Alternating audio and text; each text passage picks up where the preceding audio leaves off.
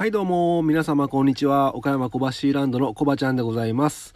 えこの番組では U ターン酪農家のコバちゃんが酪農を息抜きしながら生き抜く。そんな話を牛乳に見立てて毎日一杯お届けしております。たまに雑談したりゲスト呼んだり、えー毎週月曜日はミュージックトークしたりしております。ミュージックトークの今週、あ、今週じゃないや、今月のテーマは、ドライブ中に聴きたい曲でございます。えー番組で、えー流してもらいたい曲やご意見ご感想などなど、番組概要欄から Gmail もしくはインスタのダイレクトメッセージ、またはストーリーズから受付しております。あなたからのお便りお待ちしております。はい、ということで、楽して生き抜くラジオ、えー今日も頑張ってやってまいりたいと思うんですけども、えー本日は、えー牛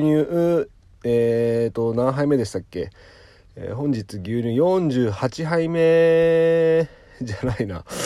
えーちゃんと前から調べときなって話ですね。いや、ごめんなさい。えー本日牛乳47杯目でございます。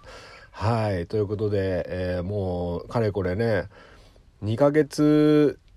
弱ですね。うん、配信してきたわけなんですけども、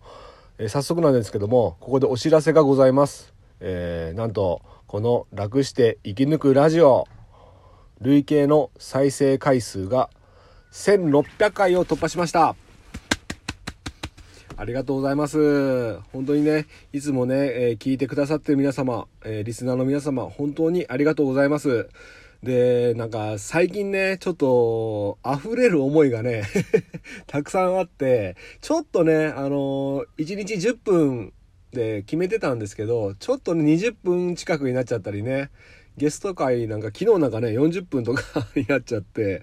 ちょっと長い回が続いてたから、えー皆さんね、毎日そんなに暇してるわけじゃないですよね。えー例えば1週間とかね、えーこの楽して生き抜くラジオ聞かなくて、じゃあ久しぶりに見ようかって時、あ、聞いてみようかって時にですね、え過去のアーカイブを見ると、20分、40分とかね、そんなが並んでたらね、え聞く気にならない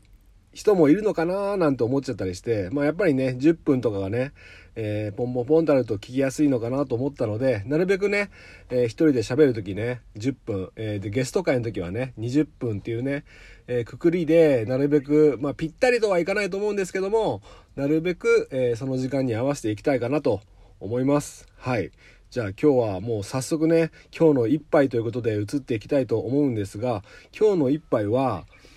九州からのお便りということで、えーお届けしていきたいと思うんですが、あのー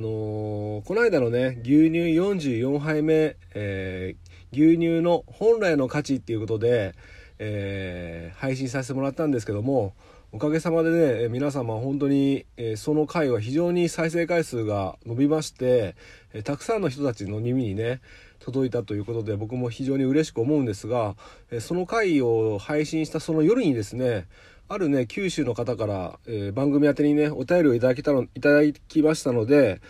えーすぐにね本当はあのー取り上げたかったんですが、まあ、ゲストさんが来られたりねミュージックトークがあったりでちょっとすぐに取り上げられなかったんですが、えー今日ね、えーえーはいえーなんだっけ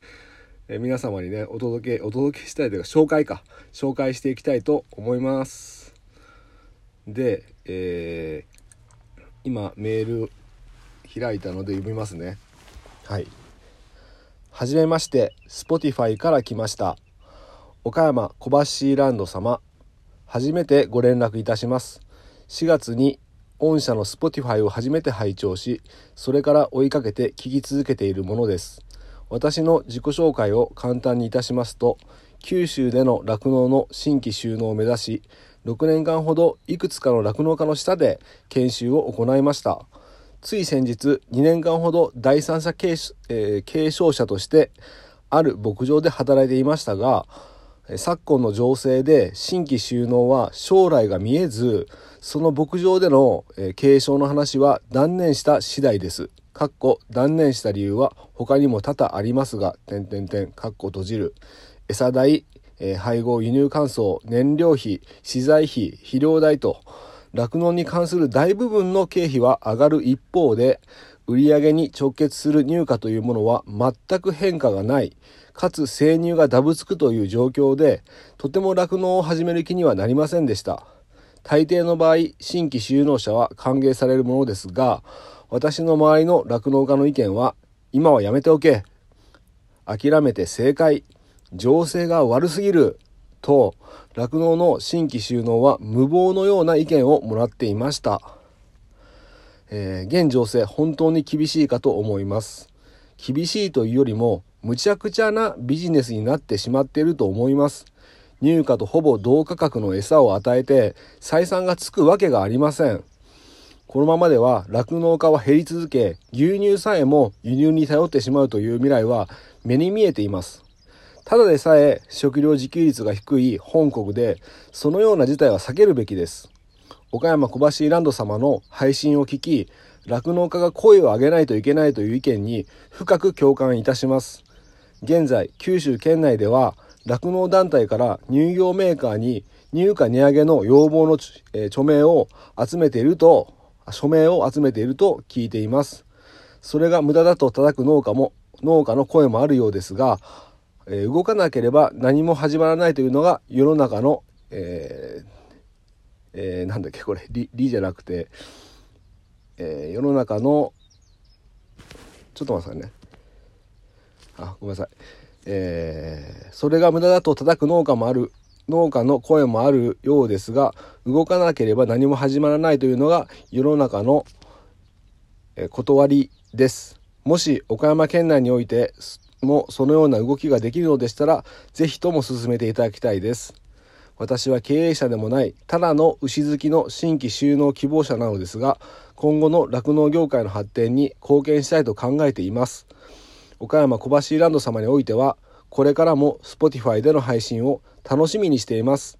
私もできる限り SNS を用いて、えー、拡散をしていか拡散をしていこうと思いますふるいになんかかけられちゃダメです応援していますということで、お便りありがとうございます。もう本当にね、このお便り、夜、その夜にね、気づいてね、もう何回も読み返しました。ちょっとね、えー、ラジオネーム的なのがをいただいてないので、えー、何々さんとは呼べないんですが、九州のね、新規収納希望者の方がね、この番組を聞いていただいて、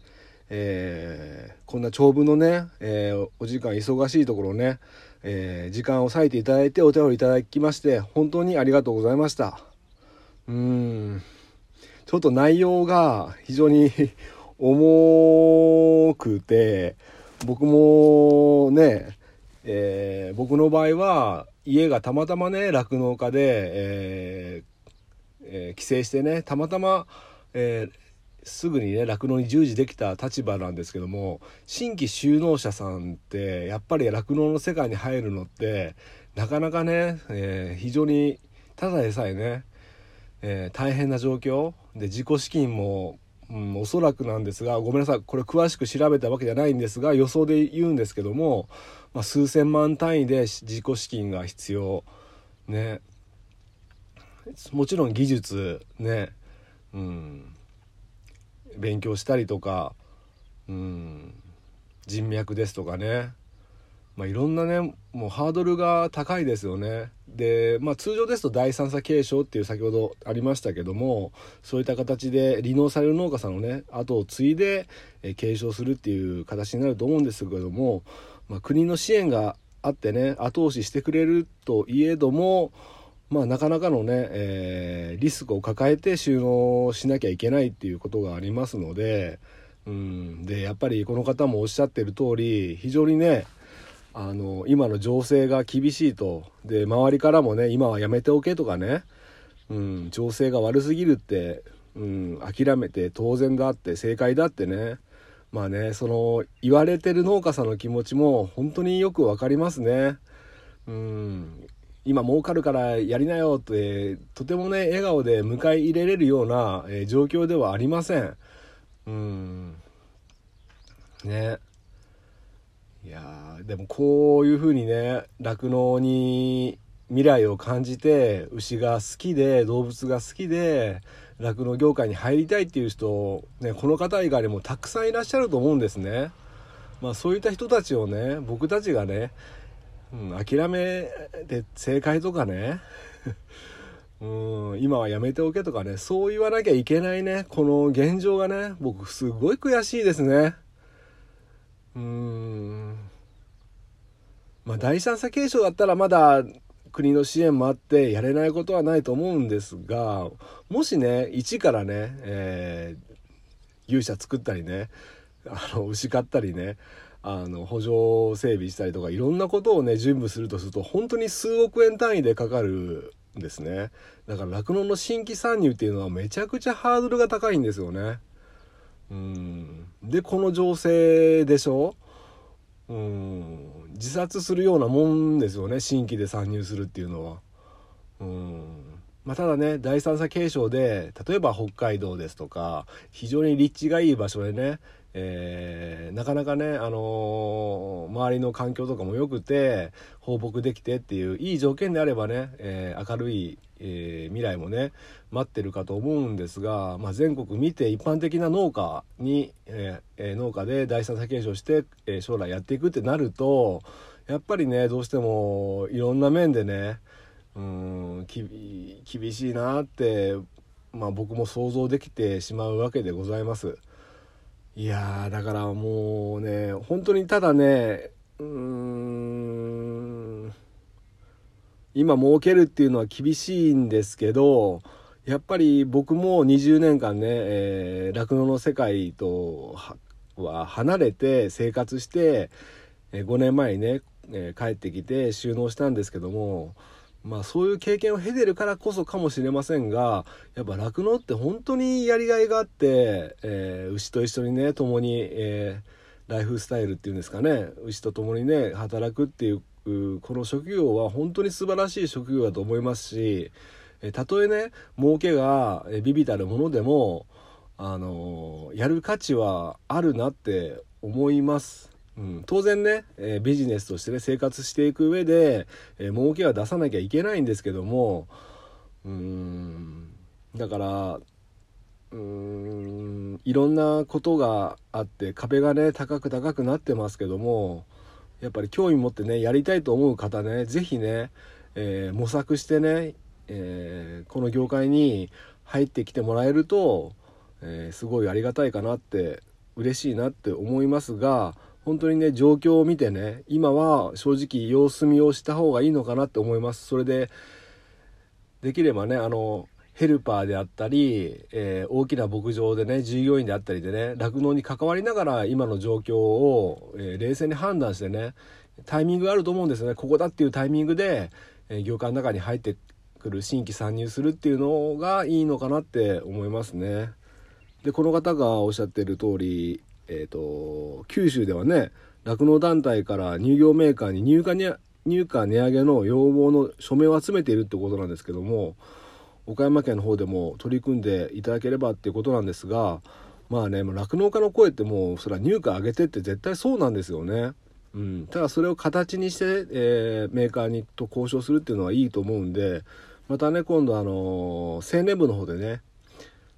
集まる機会であったりね、えー、組合の方で集まる機会があるのでちょっと僕もね声を上げていきたいと思います。